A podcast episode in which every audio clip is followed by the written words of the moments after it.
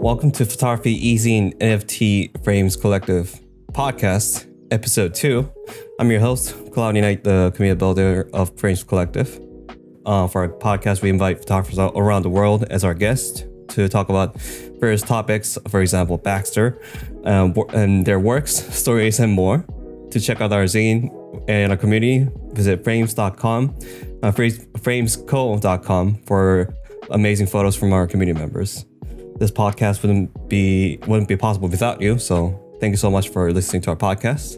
And for today, we have Jason Kummerfeldt. Kummerfeldt, is that right? Yeah, Kummerfeldt. Kummerfeldt. Yeah, yeah, yeah. Yes, there we go. I watched um, a couple of your interviews, so I can I got to memorize up in there. Cool. You might know me better than I know myself. Maybe.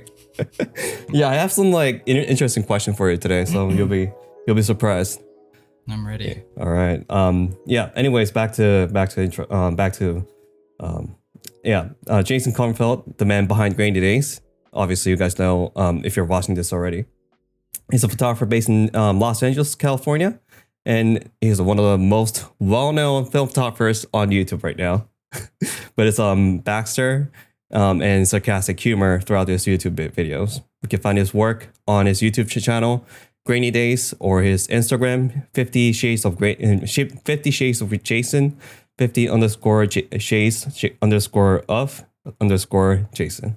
And portfolio and prints are available on, his website, jasonkummerfeldt.com, sponsored by. Squarespace. yeah, thank you so much for coming to the interview.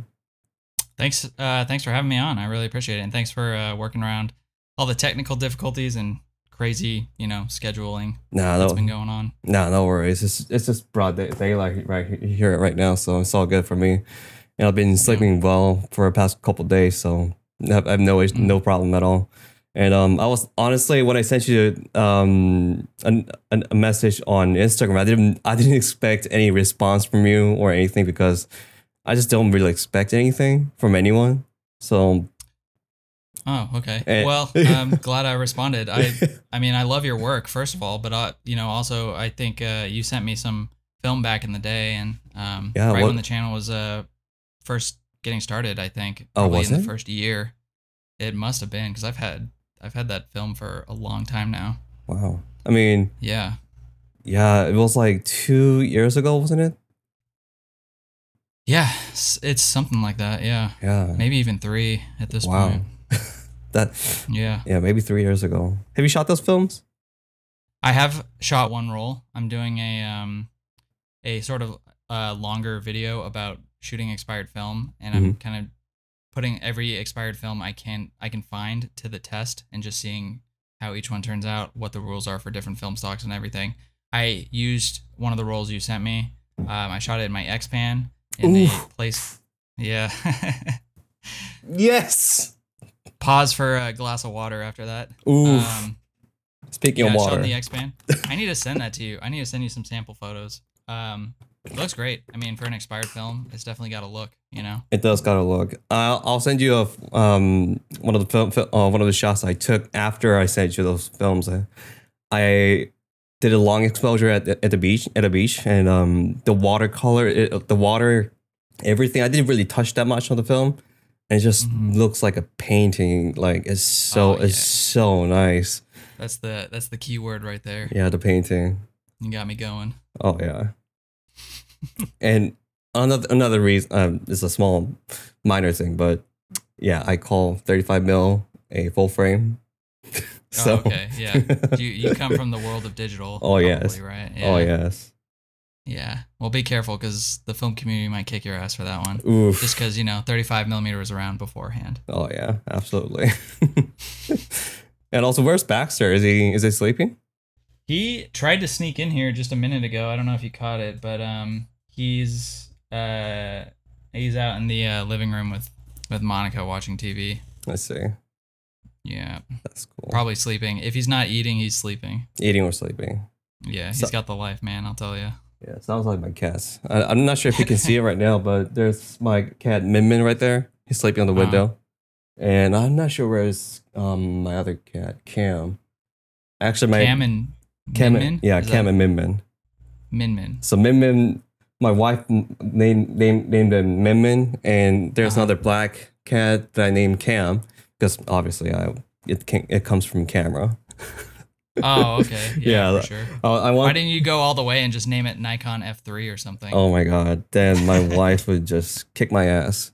That that's a little bit too much. I mean, my, That- that's too far. that's too far. I mean, she can understand, like, appreciate some of the, you know, film photography stuff. But if I go X-Pan or like, uh, t- like Tri-X 400 or something like that, she'll be like, babe, that's too much.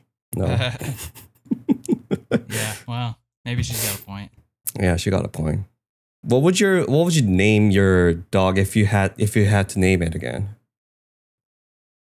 Same dog, like Yeah, Baxter, but Baxter. without the name. hmm Hmm. Probably sausage roll or something like that. Sausage he, roll. He looks like a sausage. so yeah. I agree with that. Yeah. I don't think I would lean into the like camera film photography thing with that. I Mm. get enough of that in my daily life. Yeah, when Baxter gonna shoot film, When's he gonna shoot film? Maybe he has already. You don't know. No one knows. nobody knows for sure. So yeah, um, so back to the back to the actual interview. Oh, I mean we were doing an interview, but so tell us about yourself a little bit for our audiences who might not know you. Um, if you don't know about him, uh, you should watch his videos. His, his videos are fun. Um, yeah, I'm a 30 year old photographer and living in uh, Los Angeles, California. I guess I'm probably best known through my YouTube channel. Um, and uh, my YouTube channel has uh, obviously features my dog a lot, and so that's kind of the um, the running gag is that he, my dog has become more popular than I have, which I'm totally fine with. That's uh, it doesn't bother me at all. Um, you should probably make a YouTube channel for just for Baxter. yeah i'm just gonna go cry after this a little bit Yeah. um what else? I don't know. I i live a i live a pretty ordinary life. I'm trying to think anything else i do but uh the youtube channel is just me shooting film trying to teach how to shoot film from my own perspective even if it's not always right. And um kind of just traveling i guess. Yeah. As traveling, how like I mean, when I watch whenever I watch, watch your video, you went you went to Route 66 and Mhm. all the way to um, Iceland, Iceland and Nepal, and Yeah. all those videos. I watch everything, and it just blows my mind every time whenever we take photos there.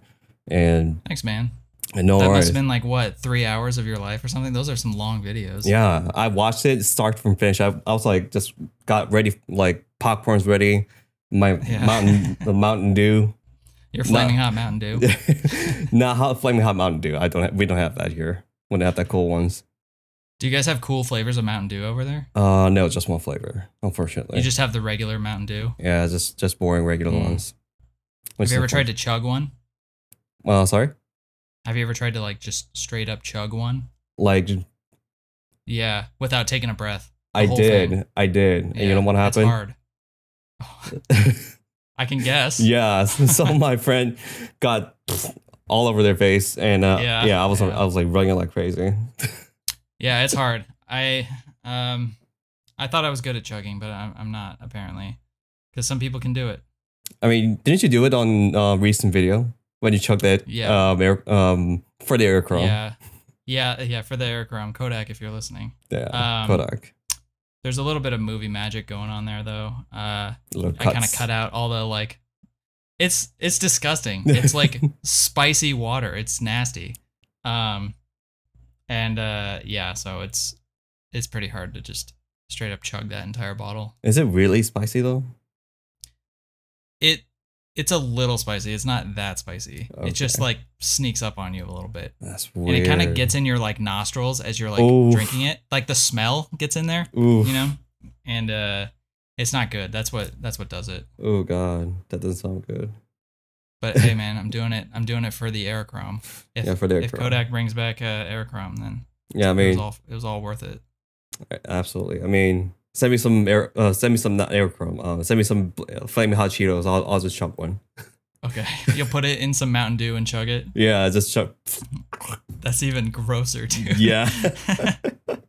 I mean, maybe who knows? Like maybe um, Fuji might take a take a note and just bring back some other expi- um expired film stocks. Yeah, I wouldn't really count on Fuji doing much of anything these days. Yeah, Fuji really, no, disappointing. Yeah, Yeah, I mean, it'd be cool. Don't get me wrong. yeah, it'll be cool. Like some, if if they bring back 1600 speed on medium formats or even some larger formats, that'll be pretty dope. Yeah. Have you ever shot Portrait 800? I shot a lot of portrait 800s. I shot. I usually shoot um high IS- ISO films, um Okay. like Delta Delta 3200 or Cinestill 800, Lomo Lomo 800s, and Portrait 800. I think I've shot more of Portrait 800 than Portrait 400, which Oh, pe- wow. was just like the opposite of the current trend. Yeah, definitely. Um, I kind of had this thought the other day. Everyone misses Natura 1600 from Fuji, right? Mhm. Um, I kind of wonder. Portrait 800 is such a high dynamic film. It's a professional line film. I kind of wonder if you could shoot 1600 ISO just by pushing Portrait 800 one stop, and it would probably look pretty similar. You know what I mean? I can probably give it a shot. I mean, I do have like a couple rolls of Portrait 800 right now. yeah. I should probably. I just wonder how that would turn out. I've never really seen pushed Portrait 800. You know what? I'll when I move, I'll shoot. I'll push it one stop, and I'll give you some samples. Tight. I'll Yeah. look for him. All right. And also, I would I would lo- love to touch a little bit more about Caleb as well, since he really made you start uh, film photography. Yeah, I mean, I probably wouldn't have the channel without him. I I owe him so much at this Yeah. I mean, your first video on your YouTube channel is with Caleb, like 10 questions for a photographer, Caleb can even. And that's one of my favorite video of, all time. Okay. the questions were, I mean, I was just expecting regular questions. And I was like, what is this guy? and then I went to photography challenge. That was my next video that I watched. And I was like, yeah. oh, oh, I was, you know, like when you watch the um spoiler alert, when you watch the photography challenge 20, uh, 2019, I think it was. And if you watch that video, the first part of the challenge was going to the public park park and taking photos of portraits, uh, like you know, portrait portraiture, portraiture. And Caleb yeah. sneaks up on this guy and takes a photo and this guy just walks back to back to, back to the crew and destroys the camera i was like Yeah. yo what just happened and then it kind of goes on to like yeah it's like I mean, uh, yeah, sure. That was Oh. a pretty rough day. it was like and caleb goes like that was like Yeah. that freaking killed me oh my god was that like both of your ideas or like did you guys um did a little brainstorming around that Well, I think the idea started off as basically the channel started off as like there's so many of these certain types of videos in the film community. One of them being like photography challenges or whatever. And the channel in its origin kind of started off as let's just make like um satirical versions of all these like different formats people do. So that was one of them, you know, uh photography challenge. And uh we just kind of wanted to come up with a way that was believable but also um it's like funny how much how many cameras he's breaking and just how much bad luck he's having you know? Yeah. So we it was a, definitely a collaborative effort. Um we uh you know we i think we worked on that for probably like two months just trying to get everything right. I think the original idea was way crazier. I can't even really? tell you what it what it was. It's like offensive probably to a lot of people. Ooh. Um but yeah, it was way crazier. We kind of like diluted it down to its um to its core idea, I guess. And uh yeah, I mean, it's what it is, you know. That was- Man, you're talking about that those were like some of the first videos, man. yeah First 5, first 10, mm-hmm. way back in the day. Yeah, way back in the days. I'm I'm still watching it. I mean, whenever I get bored or whenever I get like um in a low moon, I just go back to your channel and just watch those like photography challenges and man, that never happened to me. I'm so lucky. I, I should probably shoot more. Yeah. Have you had any like I mean, you shoot a lot at night, right? I do. So I'm sure you get a lot of people coming up to you and stuff. Or oh yeah. do you have you had any crazy issues with that? Oh, one. There's one. Um, so I was shooting uh, with my Mamiya RZ RZ67 and uh, Yeah. in a very really busy street at night. I kind of wanted to try medium format 800 speed ISO film handheld, which is not an easy Yeah. thing. Um, Yeah. I all most of the shots were really blur- blurry, but that's not the point. So I was just you know trying to pho- make you know shoot a, a photo in the middle of the street, and this guy walks up to me and like, "Hey, what are you doing? This is my business." And like, I wasn't even Oh, shooting yeah. at his business, hmm and I was like, so this these guys were like here, and I was shooting this way, and he was like, you know, show me the show me the, show me the photo, and I was like, this is a film camera, I can't show you the film yeah. and that was that was a little crazy stuff, but it didn't went nobody called police or anything, and he understood what was what was the film eventually. So Yeah. yeah, I think people just don't get it, you know. They think you're um doing some kind of surveillance on their business or their house or something and it's like, no, I the lighting just looked nice and I just wanted a picture. yeah, it's just people don't don't really understand whenever you're, taking a photo. Like, hey, what's up? What's what are you take? Why are you taking a photo of like la- laundromat? What are you doing? Yeah. Yeah. it's. I think that people just assume the worst sometimes. I mean, yeah, I've uh, I talked to one I talked to somebody one time and they said that they've been put on like neighborhood watch lists and stuff. really. You know, they're just one of those people that walks around and takes pictures of random neighborhoods and stuff. And I guess some people thought it was like kind of sketchy. So Wow. yeah, that's never happened to me or Caleb as far as I know. Mm. But um, yeah, we've definitely had people question us and come up to us and so on and so forth. It gets pretty old pretty fast. It really does. Thank goodness I had didn't had any crazier experience than other than that. But yeah. So my next question. Um Mhm. I think you will rem- remember this question as well. What would you class classify your photography as? A lands- landscape, lifestyle, pornographic? I think you know the answer to that one. Pornographic. Yeah, definitely pornographic. Oh yeah.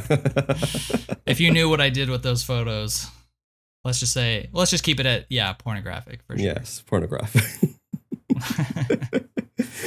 uh, so um, so my personal thought about your photography is that you're is heavily inspired by um, Ellen, uh, no, no, no, what, what, was his name? George? Edward Hop, Edward Hopper, Oh yeah. yeah. Edward Hopper, and I did buy um a copy of it, uh, uh, not the not the original book, but the slimmer version, which didn't cost me that much. And I saw the photos, and I kind of like realized that where you got the inspiration from. Do you? So my main question is, you shoot a lot, like in thirty, you shoot thirty five mil, you shoot panoramic, you shoot you know six by seven, you know four by five, eight by ten, all these different formats. How do you keep like your consistent um composition? a consistent vision. Vision, with yes. Formats. Mhm. Yeah, that's a good question. I think really the only the tricky one is really large format. Have you shot large format? nope. Any interest? That's uh, I need to discuss with my wife. Yeah. Got it. Say no more. hmm Um, yeah. Uh, the tricky thing is with large format. I think um, with 35 and 120, um, I don't know. You can kind of just see you see something, and you can kind of move around a little bit and find the angle a little easier.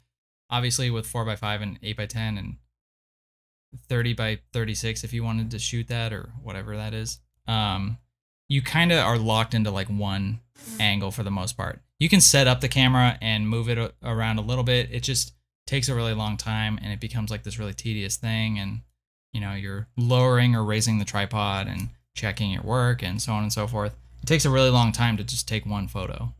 Whereas 35 and 120 you can kind of just go click to the next one and forget about the last one and kind of just stay in this this groove and hopefully improve. Um how do i do it? I i don't know i think i just hope for the best with 4 by 5 and 8 by 10 um yeah i think every once in a while I just need to look at some work that inspires me and realize the bare bones basics of like what is in that work that I truly love, you know? With Edward Hopper, it's always changing, but it's always the same too, uh, to some degree. It's lighting, scale, and uh, like a interesting subject, I think. And so if I can accomplish those three things, just regardless of the format, then I think uh, it's a good shot. I nailed it, which rarely ever happens. Maybe once a decade. Dude, I got. I'm. I'm. I'm gonna say it, but your shots are fire, and Thanks, man. I. I. No no problem. I mean, I, I look look at your Instagram and your your photos are just. If even if it's a part like you know your friends in the shots or, you know it's just a landscape or, your traditional shots, I just I just always love them. There's, um, I don't know. I can identify your photos, like as soon as like as soon as I see them. That's Oh, uh, good. that's I mean, that's the goal, right? That's everyone's yeah, dream. that's everyone's dream for sure. I just don't.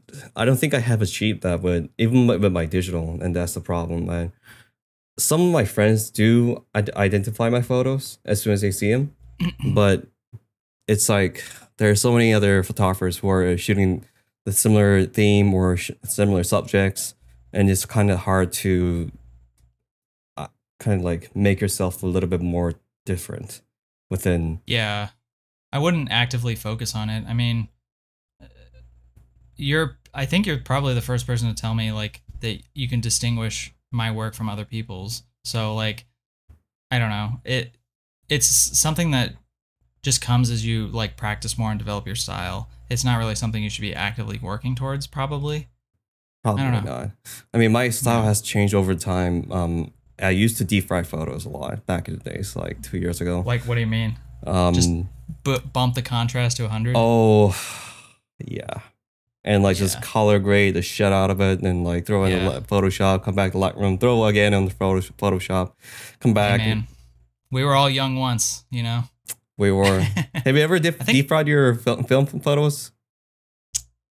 Uh, no, not film. Definitely digital. Mm. Uh, I kind of hold my film photos as like being really sacred. I try not to mess with them too much once I scan them. You know, Mm. if I can avoid it. I want the colors and the grain and just everything to be as it as it is. I guess Mm. I do mess with the contrast uh, sometimes to get it to get it to sit right, but Mm. no, you mean like deep fry, like uh, those old memes where they just like do some crazy like contrast, high pass Oh, on- yeah. and find edges or something. you can barely even tell what the photo is. I don't think I've done that. Mm. Yeah, there's there's the content for you. Deep frying my my photos. Yeah, Will you? uh, Would you do it? I I don't know about deep frying. I heard about a uh, photographer that took some aerochrome back in the day and uh, he boiled it. Oh, yeah, I heard about it. Yeah. Yeah, it was for an album cover. And so I think I would try that. But Aerochrome's what, three hundred dollars a roll, so Yeah, it's too expensive. maybe not the maybe not the best idea. yeah, not really. If you're bo- bo- trying to boil like three hundred dollar film, uh, Yeah. I would just spend that yeah. money on like sneaker or something. I have a I have a sne- another thing. I have a sneaker problem right now. I have like Oh, yeah. five sneakers right now in my clo- in my my vault right there. Five. That's not too bad. Yeah, it's, it's not bad, but it that, it's just beginning. That's the problem. Oh, okay. Yeah. Yeah, Is this a recent thing? You just started? yeah, I was like, I got a Yeezy 700 series as a gift from my Mm. um, wife and my mother-in-law, and since then I've been like actively looking for like a cool sneaker, just like I did with my um, lens collection. So Yeah. I I primarily shoot on digital, but all my um, lenses that I bought are, you know, like from film camera. Yeah. So I've been like collecting lenses like left and right, you know, like um Soviet old Soviet lenses, like like Pentachrome, uh, Pe- Penta, Pentacon, Pent, I think it was Pentacon, Pentacon, Pentacon, and um, Jupiter lenses, and Oh, yeah. of course Helios. I got, but not just a regular one. I got it um, modified to a um, uh, what was it? Anamorphic. anamorphic, yes, Yeah. for cinema cinema cameras and stuff like that. But I wanted to try to shoot with shoot that with like um on a on a on a like a did on a still shot shot if that makes sense. Oh, like a film camera yeah, or yeah. like a digital Di- digital, digital. still photography. Mhm. Yeah. Yeah. I mean, have you tried all your vintage lenses on digital before? Oh, mm, I mean, I- everything that I have, yeah, I definitely tried everything. Are there any that have some like cool characteristics that you really like above the others on Mm, digital? Cinestill definitely takes the cake. Um, Pentacon 135, I have the 135 f2.8, and that one has some crazy, um, not crazy as Helios, but it's it de- it's definitely really smooth, nice and smooth. Um, but I think Helios really definitely takes the cake. Oh, word. Yeah. I shoot all my videos with an old uh, Takumar 35 millimeter lens on digital, and it just looks so nice. I think it's got this r- like really rich, contrasty characteristic to it, and uh, Mhm. it's got some like edge chroma and stuff too. It's just or let sorry edge coma, Nice coma. Yeah, and it just I think it just looks amazing. I love pixel peeping it, and uh, so on and so forth. Yeah. Yeah. Um. So up t- I guess it's up. Oh, get to the next question. So, with the uh, with the film price going sky freaking high, any Yeah. any thoughts? Um. Time to shoot black and white, I guess. Yeah, black and white. I mean, um, how's the black and white film prices over there? It's not too bad. I think I bought a bunch of rolls of HP5 for like eight bucks a roll. So it's not. It's definitely better than color negative, but it's still not like the best. I think that there's there's still black and white film you can find on the internet that's like probably like five or six bucks a roll somewhere. Um. Yeah, I think we do have the the lab that I go to. They always have this like stock of like, um, I forgot the brand. Um, Is it Arista? Uh, let me check. I actually do have them right now. Got um, what's this? Pan one hundred. Oh, is it Kentmere? Kentmere, yes. Yeah, yeah. Kentmere, right there. Yeah, they uh they're pretty cheap too over Yeah. here. Kentmere is pretty cheap. And I've been shooting Kentmere a little bit, and um, also our film lab sells like um, not really like badly expired films, but new expired films for a little bit cheaper. So I usually buy that. And Oh, nice. the funny thing is, uh, funny thing, um, I just realized that I m- most of my film shots are expired films. Oh, okay. Almost like ninety percent of them are expired films, except for medium format ones. Expired films that you buy from your lab. No. So I, I have to tell a story. So um, there's a thing called film expired expired film hunting. So what that is, Okay. you drive around outside of main like the big cities, and you drive around the countryside, and you stop by every single like possible supermarket that you can you could possibly find, Oh, and I ask them to uh, ask them if they have any film film stocks left, and Yeah.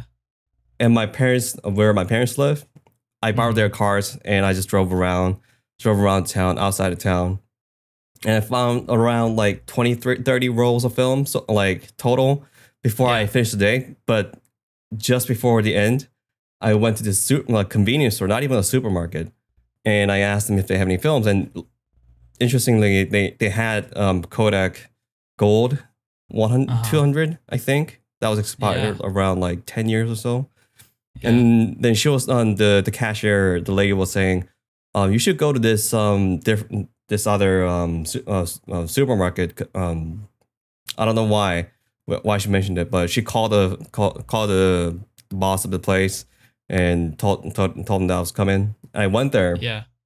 and when I, when I got there, I was like, I was asking, "Hey, I heard you guys have some ex- expired film rolls. Um, can I buy some?" And they were like, "Do you have a car?" Oh my god. yeah. Do you have a car? And I was like, I can. Um, I can. I can bring one. Yeah. wha- what's up? So I brought the car. I brought brought the car, Uh-huh. and um, they took me to this uh, warehouse that they have, and in the corner there's like piles of piles of expired 35 mil cameras, just sitting there with just dust dust on top of it, and it's nice and nice and dark, no sunlight, 35 millimeter cameras or just rolls? fil- rolls, oh, okay. and yeah. I I bought everything for 70 bucks, 70 bucks. I didn't even What? count them. I didn't even count them. So it was like be- before, like, no, no, I mean, it was kind of like in the middle of the pr- price, like going going up. Boom. Yeah. price boom. So I was like, I'll just take it, seventy bucks for these amount of stuff. Okay, Dude, yeah. Yeah, I- I bought it, brought brought it back home. I counted Yeah. everything, every, every single like roll, and it was the total was like two hundred eighty something. Oh my god. Yeah, How like did what are the, what are the expiration dates on everything? Is it pretty recent? it was like two thousand seven. Most of them. Okay. Have So- you, and so you shot some of it and it's come out fine. I shot mo- uh, more than half of it. You shot. Oh my god. Yeah. Damn, dude. yeah. That's that's the kind of thing you always hear about, but like never actually happens to you. You know. yeah. It happened to me, luckily. Nice, dude. That's Yeah. cool. It was really cool. You should definitely do try like um film expired film hunting. Yeah. Every time I cruise through some small town Mm-hmm. nowadays, um, I always check their like local thrift store and Hmm. so on and so forth. I mean, I think more or less we're looking for like, you know, a five dollar Leica or something. But, Yeah. uh, yeah. or five dollar usually- X-Pan. Yeah, that'd be that'd be pretty tight. Yeah, right? Uh, but yeah, it's um stuff like that's becoming harder and harder to Yeah. find, especially because people nowadays, I think the general public's just kind of aware that like film is kind of resurging, just like Mhm. vinyl.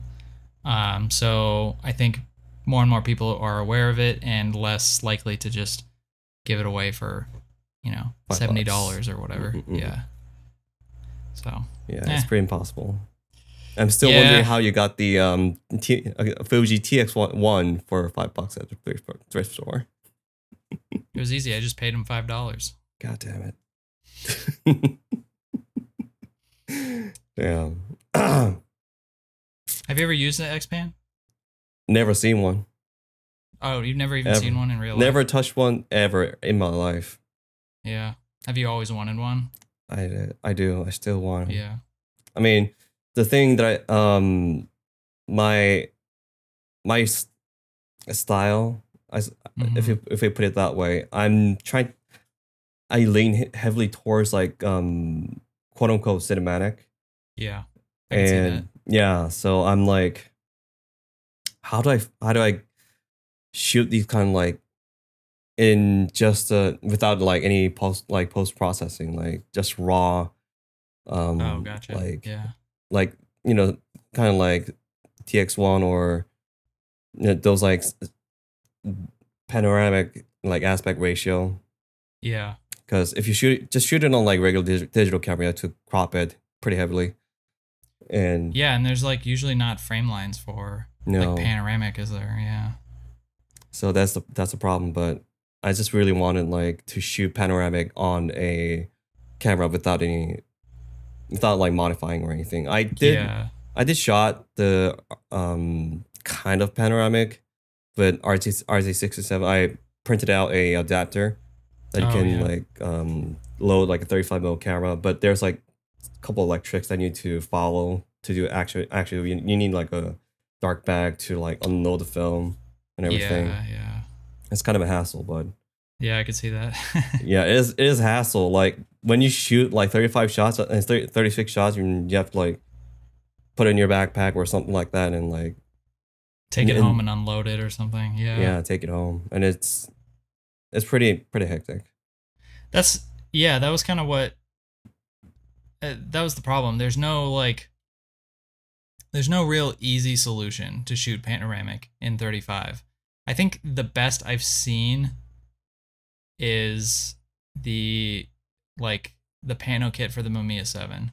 Um it's not bad. You get the like frame lines. Obviously Mamiya glass is like super sharp and really nice. I think it's even wider than the X Pan too, Oh wow. possibly. Um, but you need a whole like, you know, attachment set up and all sorts of parts and everything, and uh, you know, you forget one part or something and forget it. You know, you can't you Mm. can't shoot it. So, yeah, I don't know. The X Pan is definitely good for that kind of thing. I'm just kind of surprised no one ever made Yeah, like knockoffs. Yeah. There's like knockoff Leicas out the ass everywhere, Yeah. Yeah. but no knockoff X Pans anywhere. Yeah. People are just not really expecting it to. People Yeah, to like use kinda it. I wonder- I kind of wonder how popular it actually was when it first came out. You know what I mean? Yeah. I mean, I guess it wasn't really popular because like the price wasn't that ex- expensive compared to like what it really like what it was when it came out originally. So people just didn't really saw it. Oh, your camera just went out. Oh no. What happened? I wonder if it just. You still hear me? Yeah, yeah, Yeah. I still hear Uh, I might have overheated. It's pretty hot here. Oh, was it? Yeah, we usually have fans running, but I didn't want to mess up the audio too bad. Uh, okay. Well, we'll see if it does it again. All right. I mean, if if we if we can't do the the video, we can still do like the audio. Yeah, it's turning off. Yeah. Yeah, I guess we can just do the audio. Okay.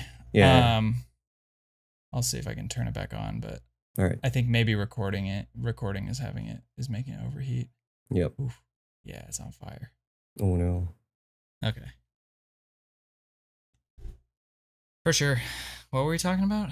Um, Xpan, yeah, Xpan Oh, and. TX1. Is that like your uh that's your dream camera? I'm guessing. Yeah. You'll be Yeah. done with all cameras ever once you get that camera. God. You're making this. This is not a good financial advice for sure. No. Like, how much is it? Like four thousand dollars? God, I don't know. It, probably too much for what it for what it is. Yeah. Right. Yeah, I think I got mine. I got mine in 2020, and uh, Oh, turned up, and turned off again. yeah. Hmm. Maybe I'll just let it cool off for a little bit. Yeah, yeah. We can just do the audio for a little bit Yeah. and turn it back on whenever you feel like it. Yeah, it's just kind of hot as balls in here. yeah. Yeah. Once I get the camera, I'll just shoot that thing all day until it dies off. Um, the the problem is both of them both of them are electronic, right? Yeah, the TX1 and the X-Pan are both electronic, unfortunately.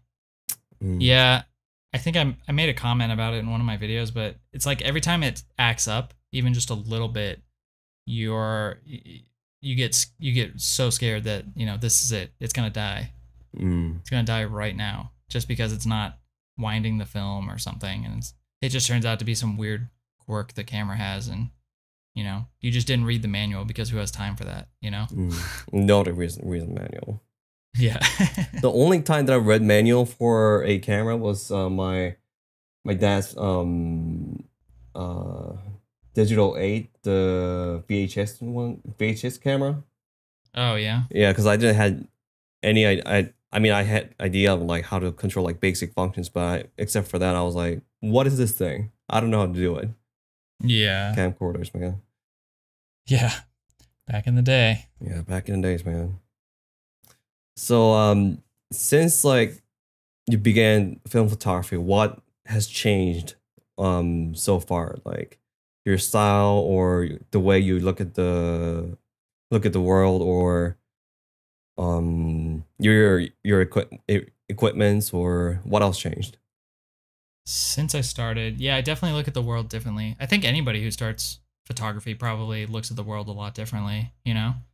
I'm sure like if you're out at night, you're looking for cool signs or like the light, you're looking for an interesting subject. I I mean, I've been in several situations where I am sitting with my camera on like a road trip or something and I I like can't keep a conversation going because like the light is really good and I'm just kind of um you know, sidetracked just thinking, "Oh, well this would be a good shot. Oh, so would that. I wonder how I would shoot this." You know, that kind of thing. And meanwhile, someone's trying to talk to me and it's like it's just one train like one train of thought Mm. and I think it's become kind of a problem lately, unfortunately. But yeah, you're always in like photography brain, and you're always like ready to shoot the next shot, and so on and so forth.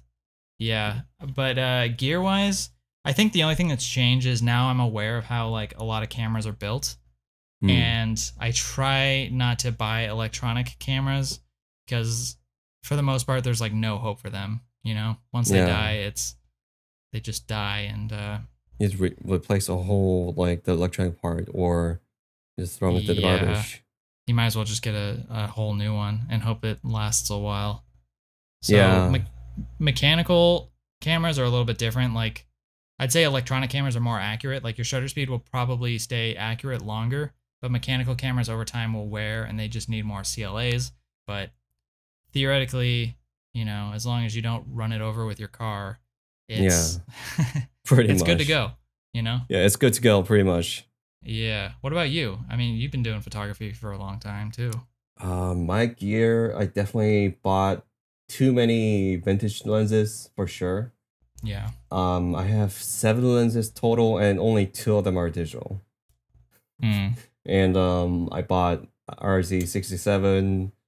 Um, I haven't bought another lens for it, but I'm planning on buying Prism Finder because waist waist level finder is not really good for portrait portrait shoots, and I just don't want to like look down or like put my camera up like this Oh, and yeah. look down. It's just ridiculous. Yeah. Or That's what I hated about the the Hasselblad for a long time. It was uh if I wanted to take vertical shots because I had a six four five back, you had to like put it on its side and mhm. like the dimensions of everything just got warped and were reversed and upside down and so on and so forth. you have to look at like this, and your lens is like pointing Yeah. that way. Yeah. It's it's just Everyone's so like, weird. what the hell's that guy doing? Yeah. Yeah, it's so weird. Yeah. So you try and Oh. stay away from that now?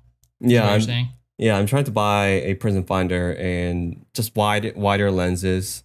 I heard there there's like 50 mil lens, um, f4, f3 something, and I haven't really done a lot of research about it. But last it- time when I yeah Is it for the RZ or RB? RZ, RZ. Okay. Mhm. Yeah, yeah.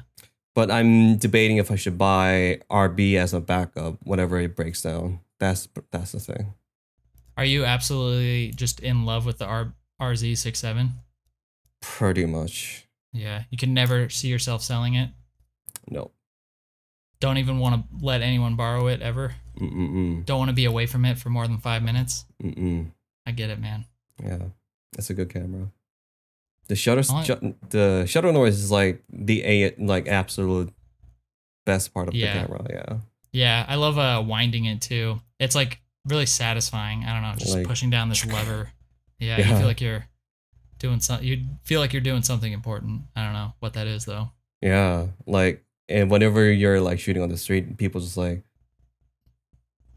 kind of like Yeah. look at it and like, what, what, what, what that guy doing? See, is Yeah. he like a well-known like photographer or somebody? What, what? Yeah.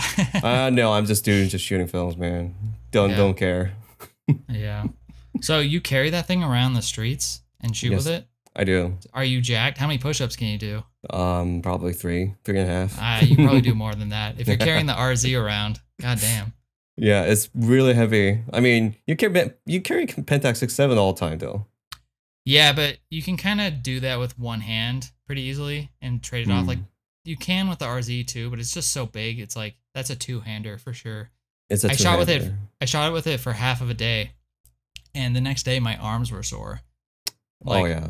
It's well, I was using like the heavy ass prism and Oh yeah, um, it gets even everything. heavier. Yeah. So, but I, I'm also pretty weak, so that would be a a, a potential issue. But yeah, like I I don't know how people just walk around with that. The Pentax is like a walk in the park, comparatively. Pretty much. I mean, because you because there's you can buy this wooden handle and just attach to the side. Just walk Yeah. around with that. Yeah. Yeah, it's really the lenses on the Pentax that are heavy too, and I think a lot of their newer the newer lenses they did for the six seven two and so on and so forth are a lot lighter. So Mm. you can kind of you can use the Pentax six seven. You can build a lighter setup for that if that's something you're interested in. I mean, the problem is I want to buy Pentax six seven as well. Then that's no problem. Oh yeah, yeah, I mean, there's a lot of cameras I want to buy. Um, I mean, the rattle them off. Let's hear it. so there's RB. I mean, I want to buy, uh, buy the RB as Right. a as a backup. There's um Hasselblad ha, ha, has a um 501c, hmm which which you have, Yeah, and I'm- I I was like I was super jelly when you showed off.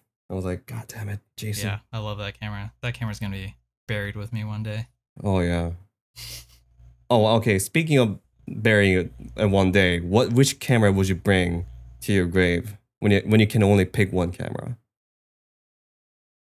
Probably the Leica M6. Leica M6. Yeah, have you ever used one? Nope, never touched a Leica before. Yeah, keep it that way. Yeah.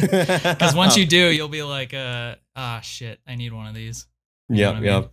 Mm-hmm. Um, yeah, the Leica M6, I, I didn't really want to buy into all the hype with it, but as soon as I got one, as soon as I started shooting with it, I just fell in love with the photos, and it's just such a nice workflow that it just works. I get, I get why it's so popular now. You know what I mean? So I think that camera and I have a very strong bond that is unbreakable. I see. Even stronger than Mitten Baxter. No, nothing stronger than me and Baxter. I see. Yeah. I see. So what are what are some of the other cameras you want? Um, TX1 for sure. You want the TX1, not the X-Pan? Either one of them would Mm. be fine. I mean, honestly, they're the, basically the same camera, but but Hasselblad. I mean, the name Hasselblad comes a lot and th- speak a lot, sure. But either one of them will be fine. Mm. And I want the uh, what was it? Budweiser can film camera. that thing is just stupid. I I I went to eBay to kind of like figure out how much that co- that thing cost. It was like I don't rem- I don't remember if I if it, I I'm not sure if it's correct, but I think I saw it like around like two thousand dollars. What? Yeah, No. No one should ever pay $2,000 for that camera. That Yeah. camera sucks, dude. I know. It is like the worst camera on the planet.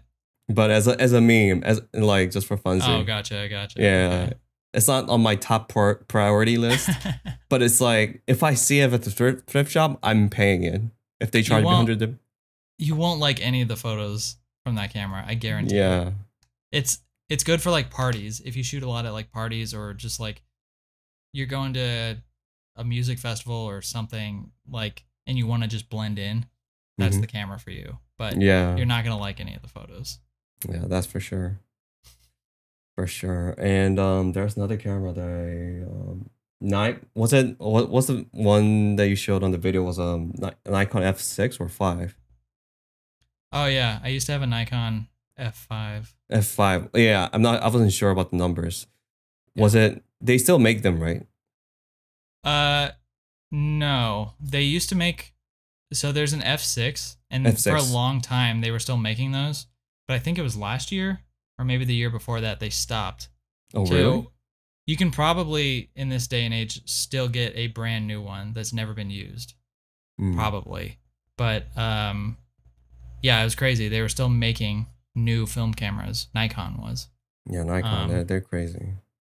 but I had the version before that, which is the F5, a lot bigger, a lot beefier. But those things are workhorses, man. They're total tanks. Mm. Are they heavier than F6? Yeah, I think so. I see. They're big, man. They're big, And- but they can do Mm. one eight thousandth of a second. That's kind of cool. That is cool. I mean, I'm, I'm not sure like what kind of situation would you shoot that in that, that kind of speed, but Yeah, yeah. Especially if you shoot dominantly at night, which it sounds like you do. yeah, Yeah. never, yeah, never gonna do that.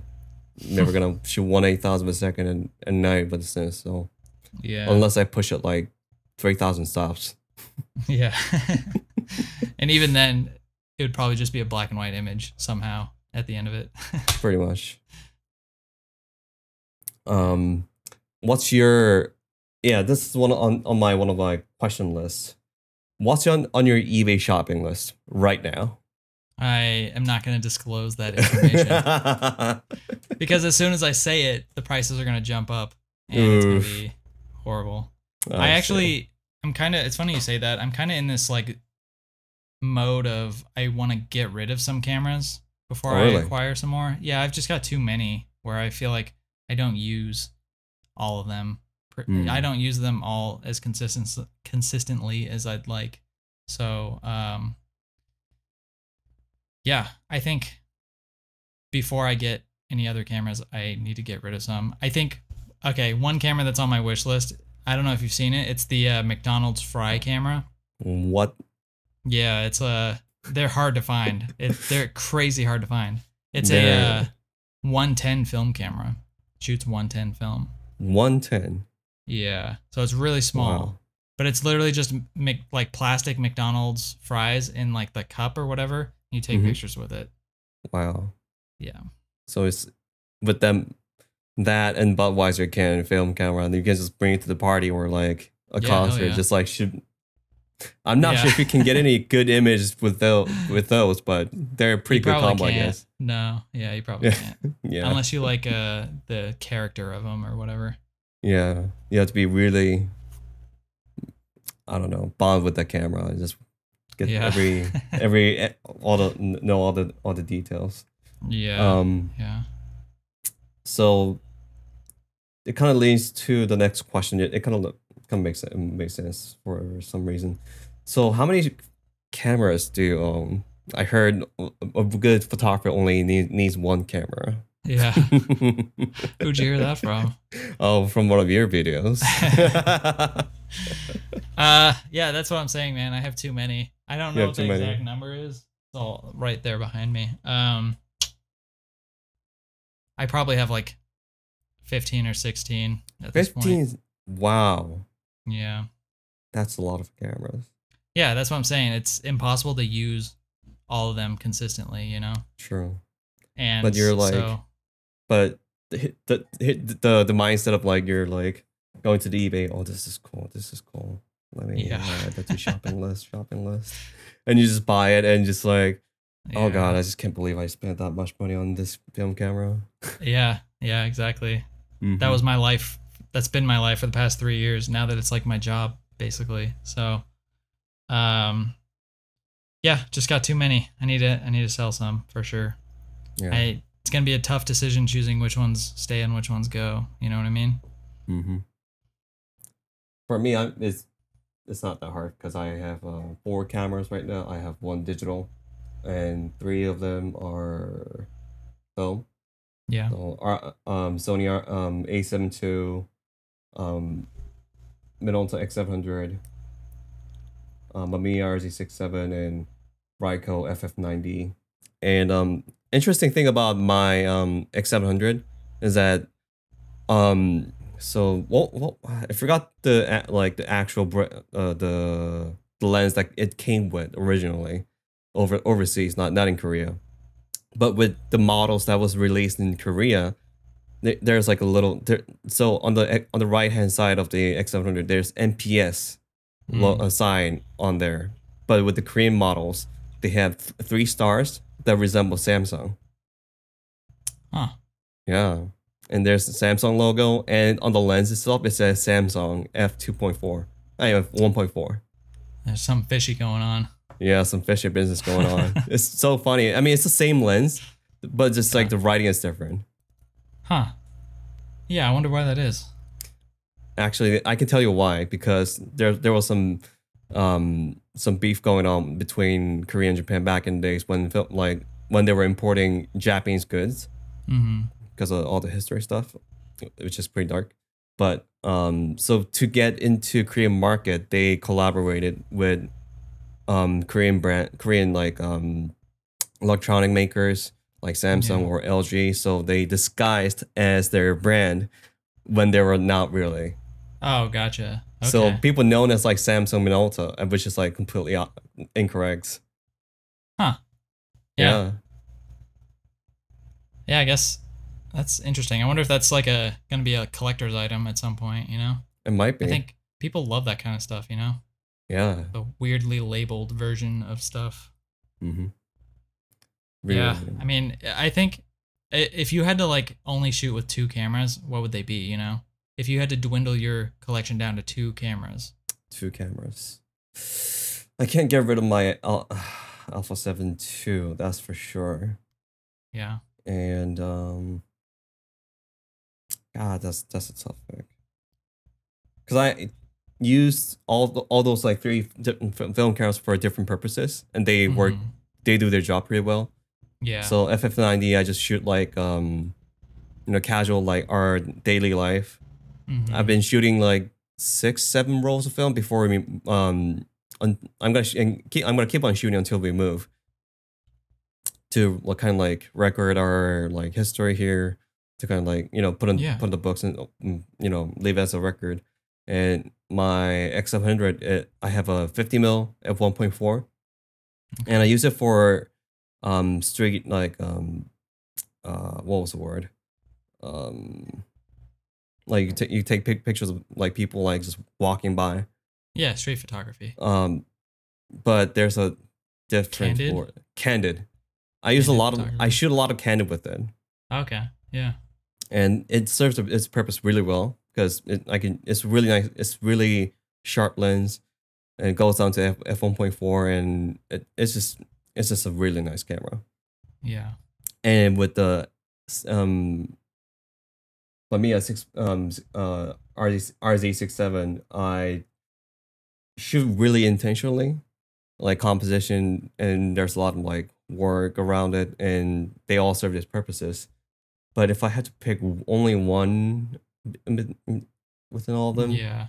probably RZ because I paid a lot Yeah. paid like six one thousand six hundred dollars, I think, with the lens total. But I never Yeah. regretted it. yeah, they're great cameras. I mean, yeah, two cameras is is a pretty tough choice. It was a pretty tough choice. What was what was your pick? Let's uh, let, um let's not include um Leica M6 because you're gonna definitely gonna pick it. So okay, I get to keep I get to keep the Leica M6 regardless. Is that what you're saying? Regard, reg- no, no, no, no. You, you, you don't get to keep Leica that's one of my that's one of my cameras then, or no, No, no, okay, no, no. your Baxter Dang. just ate. Let's say Baxter just ate it. guess I'd keep my probably my eight x ten and my Hasselblad. Eight by ten and Hasselblad. Yeah, I would just live that slow life, you know, shooting large format all the time and Mm. occasionally six four five. I thought you were gonna- you were gonna pick Pentax six x seven or Mamiya seven. No, I like the Hmm. Mamiya seven a lot, but uh, It's gonna break down at some point. it's gonna break. But Mm. you know what won't? The Hassie. The No, it will too. It will someday break too, but it's a little more fixable, I think. Mm. So I've been told. You've been told. Yeah. Just bring that to the local fishy film camera a repair shop. Let's repair that crap. And all right, let's move on to the next vote. Um, question. Um, which I ha- I have like a bunch of questions I have on the list, but we didn't really touch on anything.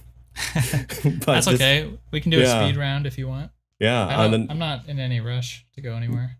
Yeah. Um. So let's pick one. Uh. Hmm.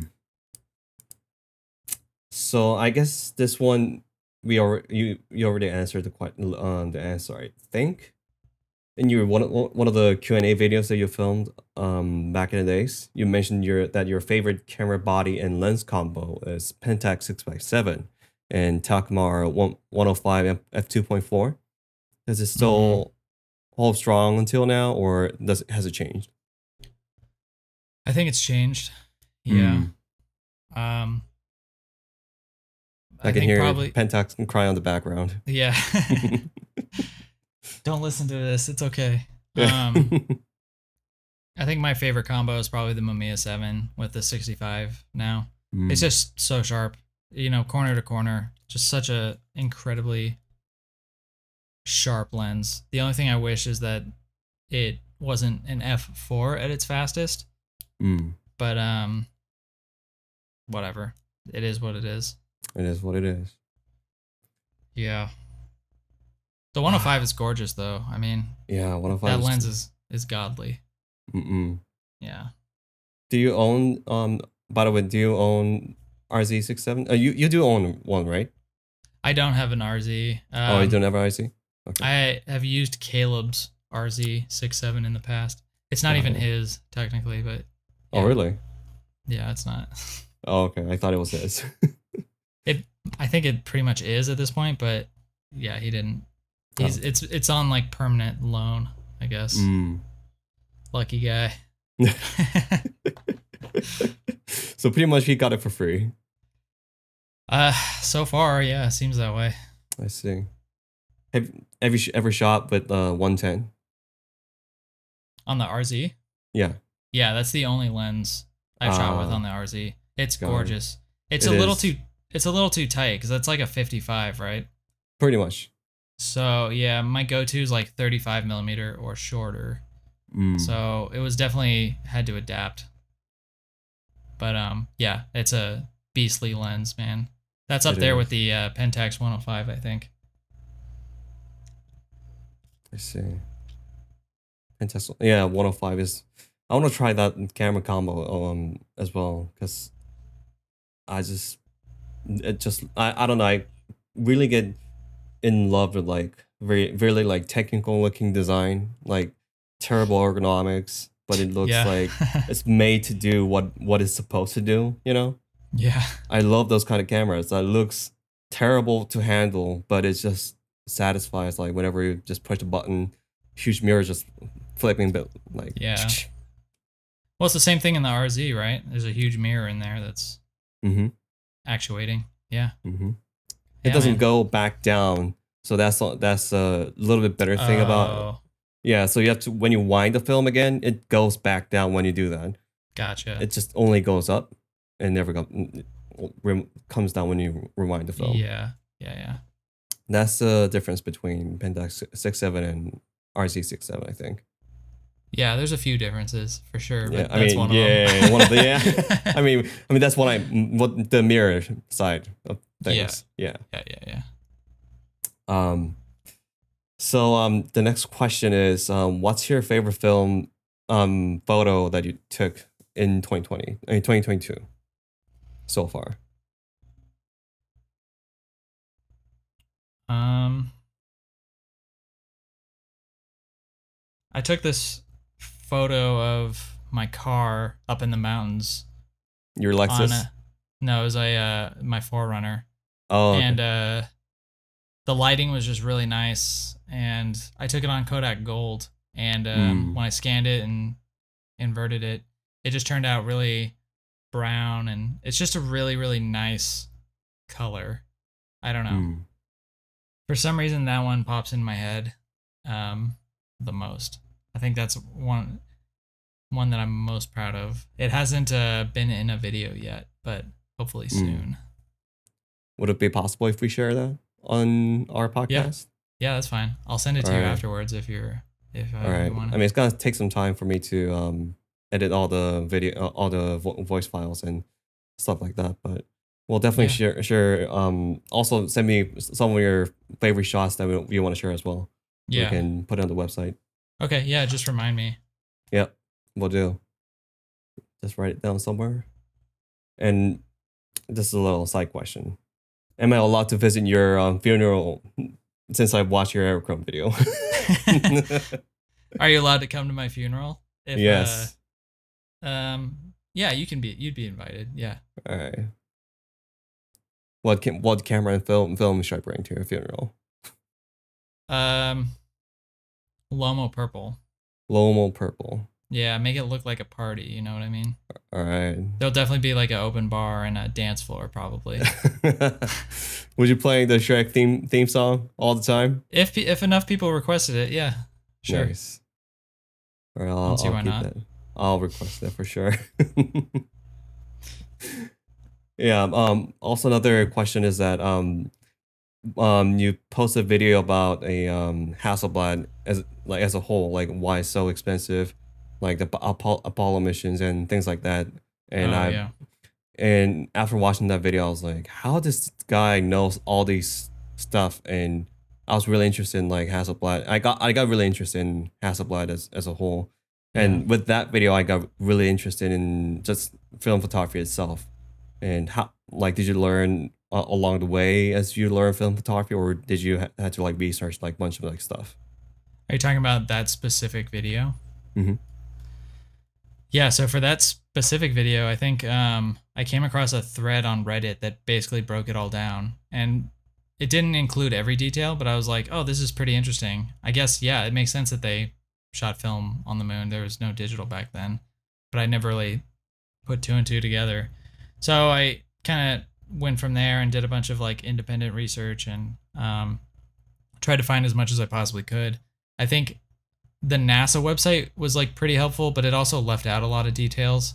And you Mm. know what's funny? Um, I've had a few people hit me up because they worked on like side projects with people that worked on those original Apollo missions, and they gave me like a little bit of insight as to how like those cameras worked.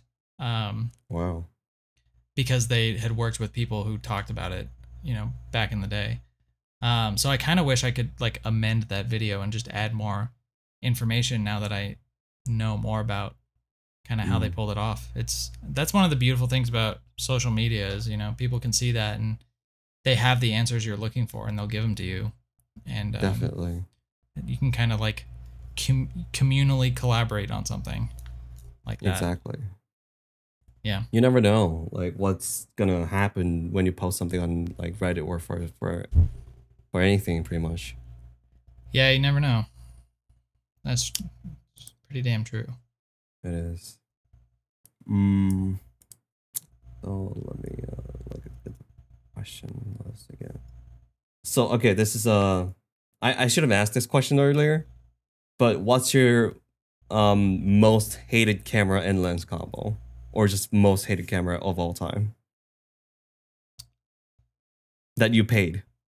Uh, probably the Nishika N8000. Oh God. That yeah, it's like that four Yeah. matrix looking camera. Um, Yeah, you clearly said um it's not even worth that money. it yeah, it's really not. I mean, the thing that sucks about it the most is like you can get through an entire roll, but then when you get all your photos back, you have to line them all up and put them together in sequence and create gifs from all of them and that just takes like way longer than it takes to actually shoot the roll, you know what I mean? It's like it, it's a lot of post production for a camera that um isn't really that good, you know? Every time you wind it, you feel like the thing's going to break in half and Yeah, so on and so forth. Don't get me like really- wrong. The results are like really cool. You know, it's cool that you can see something in 3D like that, but it's just a pain in the ass to get there. You know what I mean? Yeah, I mean, you you scan your films by on your like by yourself, right? Yeah, I do it all myself. Yeah. Was it Epson V seven hundred? Yeah, that's what I started off with. Um, actually, I think I started off with the Epson 550 or something like that. And then I upgraded to the 700 for 8x10. And then I realized that I wasn't really happy with flatbed scanners. So I got a, um, this scanner called the XAS, which um, only scans 35, but it does it beautifully. And then kind of from there, I moved into DSLR scanning because you have more control and but you know more control means you can also mess it up a lot easier too That is true. yeah More do do control means a lot more work as well. yeah yeah definitely Yeah. what about you what do you do how do you scan your stuff I just um let my um Felty lab just Okay. handle everything. yeah Take like put their filthy hands on my camera, all, on my all all my films. yeah do you do you know if they have like a what kind of scanner they have Um, I think uh, so. Mainly, if you um leave your film film at the film lab here, um, I I don't rec I do not recommend to go to like local um like a like a local studio because they will send it to some other studio that they they have like Yeah. scanners, but they're like really outdated and really old, so it's not really trustworthy. Yeah. It could your your scan your film like could be scanned like um uh scratchware and stuff like that, so it's really not a good move. So I usually throw them to two um, main um labs that I go to, and they all they have Fuji um Fuji scanner and no- Noritsu scanner, and I Oh, think okay. s- I'm not um they also do have a Kodak scanner if I'm not mistaken. Oh, I wonder what the Kodak scanner is. Is it like a Pakon maybe? Um, it's like this machine like you hook up the computer Oh, and it's like pretty it's pretty big like but almost like my yeah. I don't think that's a Pakon. I wonder Yeah, what that that- is. yeah I have no idea what yeah I mean I don't really I'm I don't really have that much insight with the scanners Mm. in the first place so I just get what they give me. I I always go I always go for a Noritsu scanner because it's been giving me consistent result. And Fuji they don't really have that much options with the Fuji like for example you can't get like TIFF or TIFF files or anything like that. But the Noritsu scanner they, they have like a lot more control I think. Huh. Yeah, so I don't, I don't know. I, haven't really talked to talked to like lab owners. Um, my cat's lunchtime. they just run. yeah, I saw them just dart behind you. Yeah, just like. Say he loves food as much as my dog does. Oh yeah, they do. Yeah. They would just. You know what's funny? They wake me up at like six o'clock, like dead on. They just like sit on top of me and just like meow. Yeah. They just scream, and I never thought this would be a problem when I when um, we started to have ca- cats, but kind of became one. hey, it keeps you on a schedule, right? Yeah, it, It's like do. boot camp. It's like cat like- boot camp. It is like a pet cat boot camp for sure. but wh- what were we talking about? Scanners, right? yeah. So um, I also wanted wanted to do scan myself. Um, haven't, haven't really done any scanning by myself. Which scanner would you recommend for a beginner um film scanner? Like, Oh, the camera turned off again. yep. Um, a good camera for a beginner, or uh, sorry, a good scanner for a beginner. Mm-hmm. The uh, Prime Film XAS. Well, uh, the only problem with that is it doesn't do 120. It does Mm, it only does 35, but it does a really really good job. I Um, see. If you play with the settings a little bit. I yeah, Mm. I'd say that, but it's like it's also like five hundred dollars. So Oh, really? I don't know if uh, that's maybe not a good beginner scanner Mm, thing. If you have a DSLR camera, you can probably set up a really rudimentary way of scanning your negatives. You just need a light pad to put underneath it and um uh, like a like a- yeah, some sort of copy stand. copy Um, stand. you could probably build one yourself if you Hmm. wanted. And then um yeah, I Which mean, lens do, would you need to scan a film? Uh, I think a macro. Like focal. Oh, macro. Okay. yeah, yeah. So you can get close up and fill the frame. Mm. Um, yeah, Should I've been using a uh, like an enlarger lens lately, I and I've been getting pretty good uh good results. But um, Mm. that requires like a separate like bellows racking system and you know the whole shebang. So Yeah, that's that's not really it's not really good for beginners. I don't think. Yeah, just get a macro lens and a and a stand and a light bed, pretty much. Yeah. Got it. All right. Um, another interesting question that I have for you Sure. is that um, test for shooting film at night. The that video. Remember that one? Yeah, I do. Yeah. So with that video, um, you you you got a picture of George Munsey from Negative Feedback on your computer background hugging a hot dog. Go on. What's up with that? Um, how do I I, was like- explain that? yeah, I was like going. I was like going through your videos, and I was like, wait, hold on. That's that's George Munsey from Negative Feedback. What and a hot dog? Yeah, I don't. You didn't. We didn't expect this one, right? yeah, I didn't. Um, I don't really know if there is an explanation for that one. just for funsy. just uh, it's just there. I see. uh, um, yeah, this is, that, that was a funny funny part, but um, Yeah. actual question part is, um, so the you recommended Cinestill 800T um for night photography, um, but you would you still recommend Cinestill 800T, or would you? Uh, is there any other film that you found that is um interesting, uh, other than Cinestill? Uh, for night stuff specifically. Mhm. Uh, I, I think it's still Cinestill 800T for me. That's pretty So- much what I use when whenever I shoot night stuff. Hmm. Like that's pretty much all that I will use. Um, I've been getting into, uh, um, what do you call it? Like uh, motion picture stock, like Vision Three stuff. Mhm. Have you ever shot that? Um, I've shot once, yeah. Yeah. Um it looks really nice, especially like 500T at night. Looks really nice and Mm. clean. But um it's it's a real like pain in the ass to get it developed. Um, yeah, that's the thing. The really good thing about Koreans, uh, the labs that I go to, is that our labs they process motion picture films. Oh, what? That's awesome. Yeah, they do. I wish we Like- had that over here. Yeah, they do all like. There's two in Seoul, not that far from where I'm gonna live, Yeah. so I can just go there and like just drop them. They they they sell a Vision 300T, uh, Vision 3 500T, um, just in in their in their shop. Just it's like hand rolled, so you can just shoot that, or you can just buy them online. It's not that expensive. Dude, that's awesome. I wish they Yeah. had that here, man. I'd be shooting that all the time. Yeah, I mean, I can. I mean, if you shot like bunch of like Vision Five and Vision Three, and if you need to like process them, just ship them over.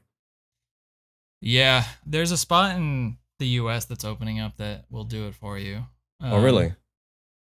Yeah, I think it's in like Missouri or or Kansas or something, but Mm. um gonna try them out for a little bit because Yeah. that'd be that'd be pretty cool i know that like kodak outputs a lot of motion picture film they probably output more motion picture film than actual like still photography film Mm. so i think that there's like plenty of it going around you know Oh yeah. And also another thing, the film film um, processing fee and the scanning fee is pretty much the same as other black and white, uh, um, black and whites and color negative. It's not really like expensive, more expensive or or the other.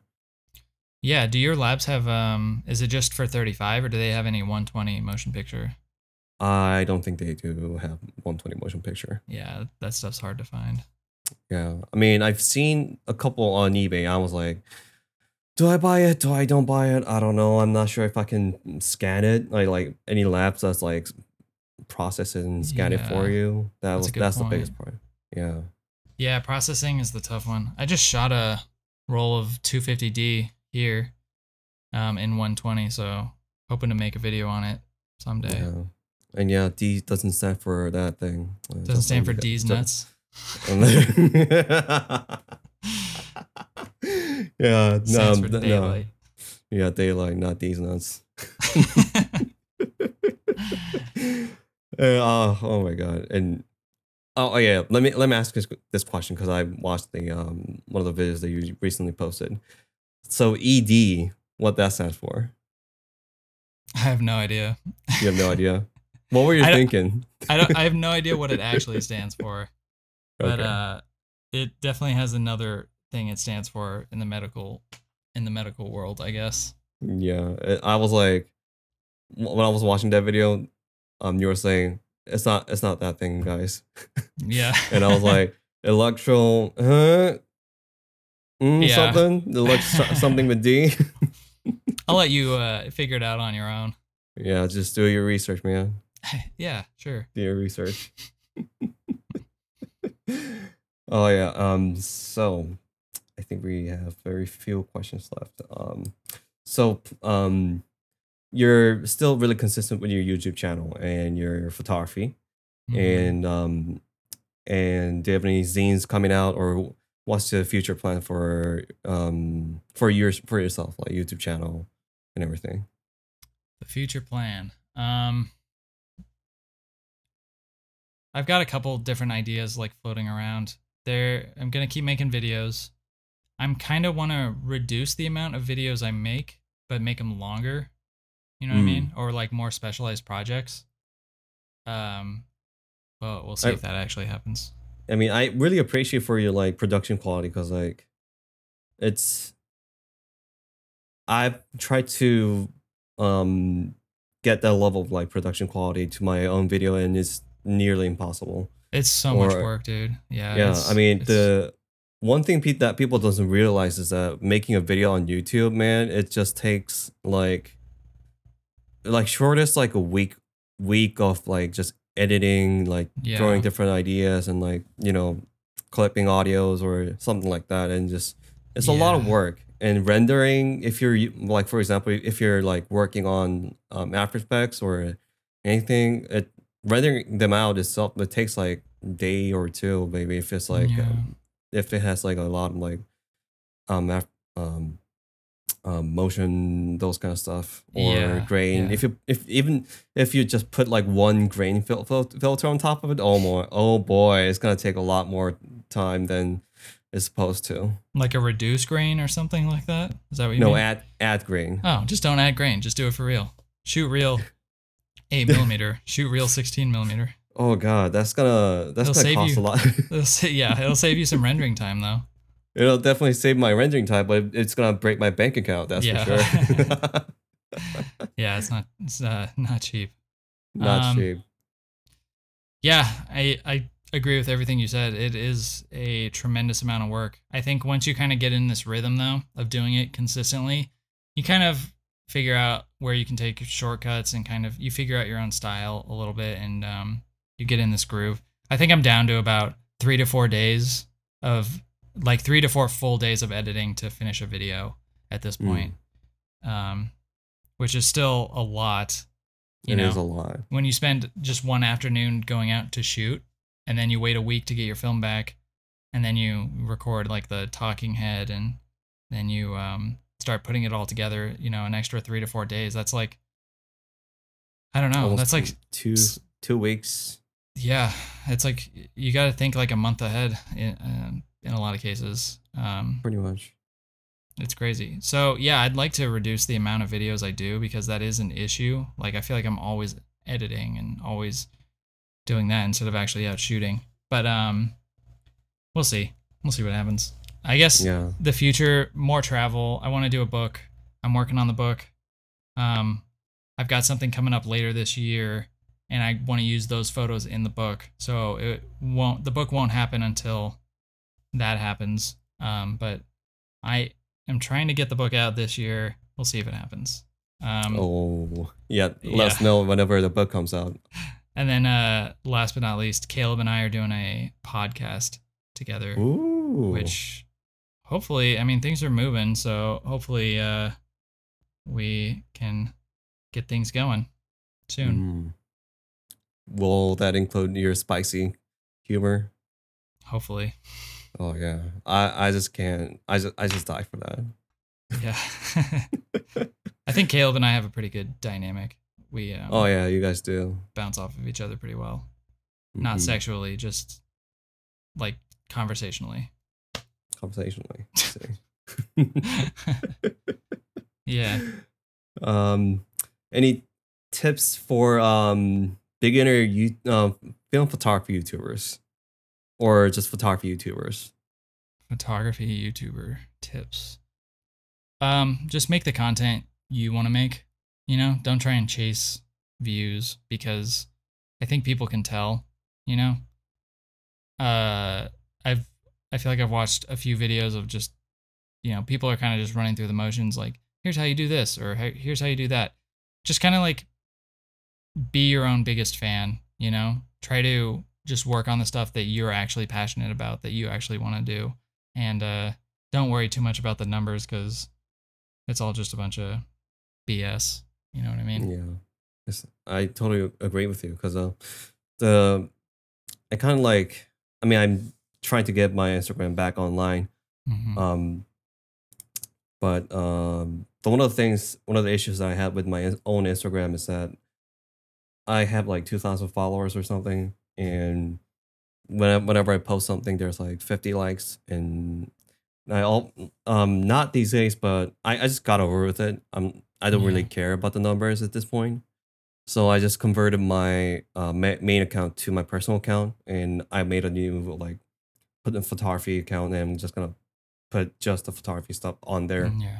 And um, yeah, when you think about the numbers, like followers, your likes, your like reaches, and when you like when you start watching like algorithm videos on YouTube, you just get all these stuff that like gets into your head and like really messes up with your, your like um Yeah. actual production quality of the Yeah, you're thinking Like- about how you can reach the most people instead of how you can make the best video or make the video you want to make, you know?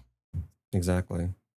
Yeah, I that's the the thing that kind of sucks about social media is like it's all just like a numbers game and competing with other people and their numbers and so on and so forth, unfortunately. Um that's why I think it's just better to ignore it, you know? Just make what you want to make and uh push on. Have you ever felt like competition um with other like you know when you were just beginning your YouTube channel? Have you ever felt those kind of feelings before? Um yeah, I think it's like a natural human thing to kind of compare yourself to other people, you know? You you see somebody else's work, it's really good and you're just, you know, you I want to be like them. How come I can't be like them, you know?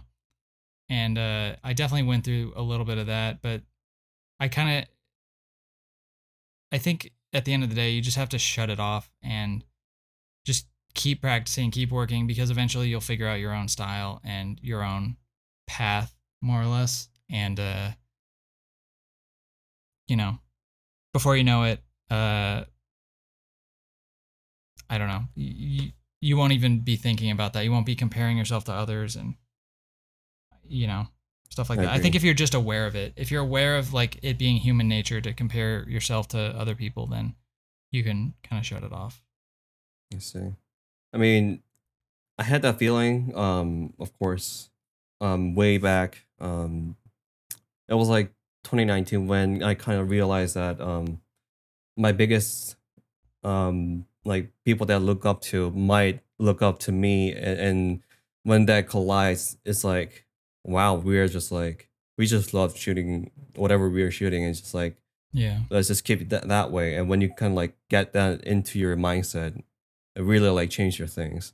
Um i i went to japan back in 20 late 2019 just before covid hmm and um i met um so we we did another podcast recording was the f- first episode sam sam and dale from south Af- um switzerland and south africa and I, I don't know how but we met up in japan all at the same time Oh, cool. and I was I was I was there to kind of like it was supposed to be like a, just a trip yeah. for myself and just just a little treat. Yeah. But I brought my cameras, like film camera, digital camera, and also I had a, had a gift for my other photographer. hmm And so I have like I had like three cameras on my backpack, Nice. and and it was like it kind of turned out turned into a more more like a photo walk Mhm. trip than just like a trip.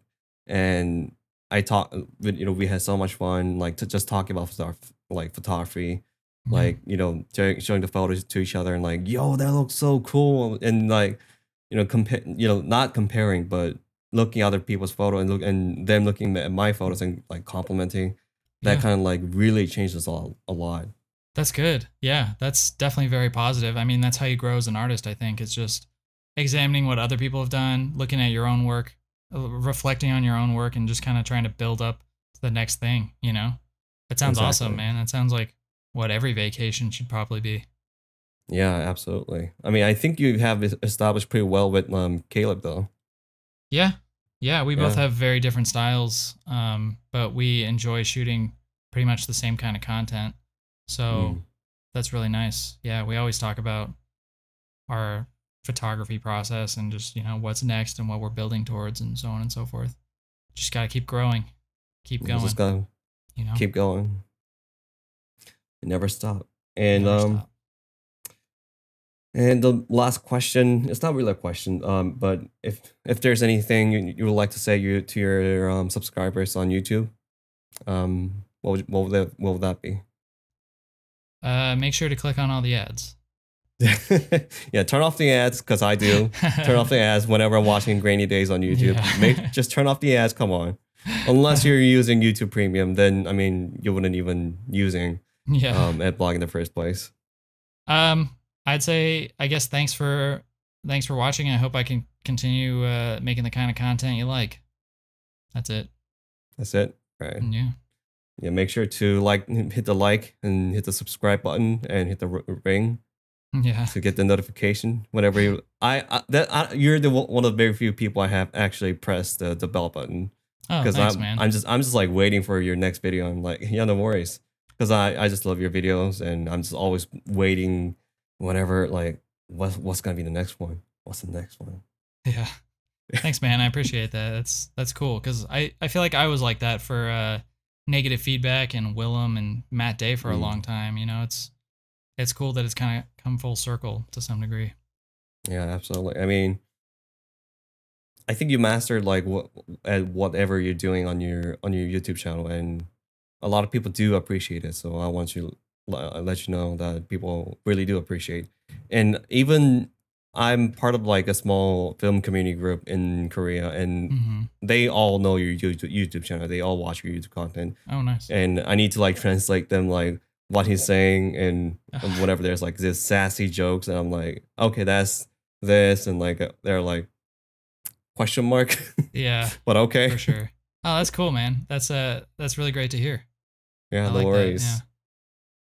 So yeah um that's um pretty much the end of the interview um um yeah and thank you so much for all the all the time you spent me uh, it's been like almost two hours I think Looks like it. Yeah, it's yeah two hours of non yeah it's been a hot minute flies by.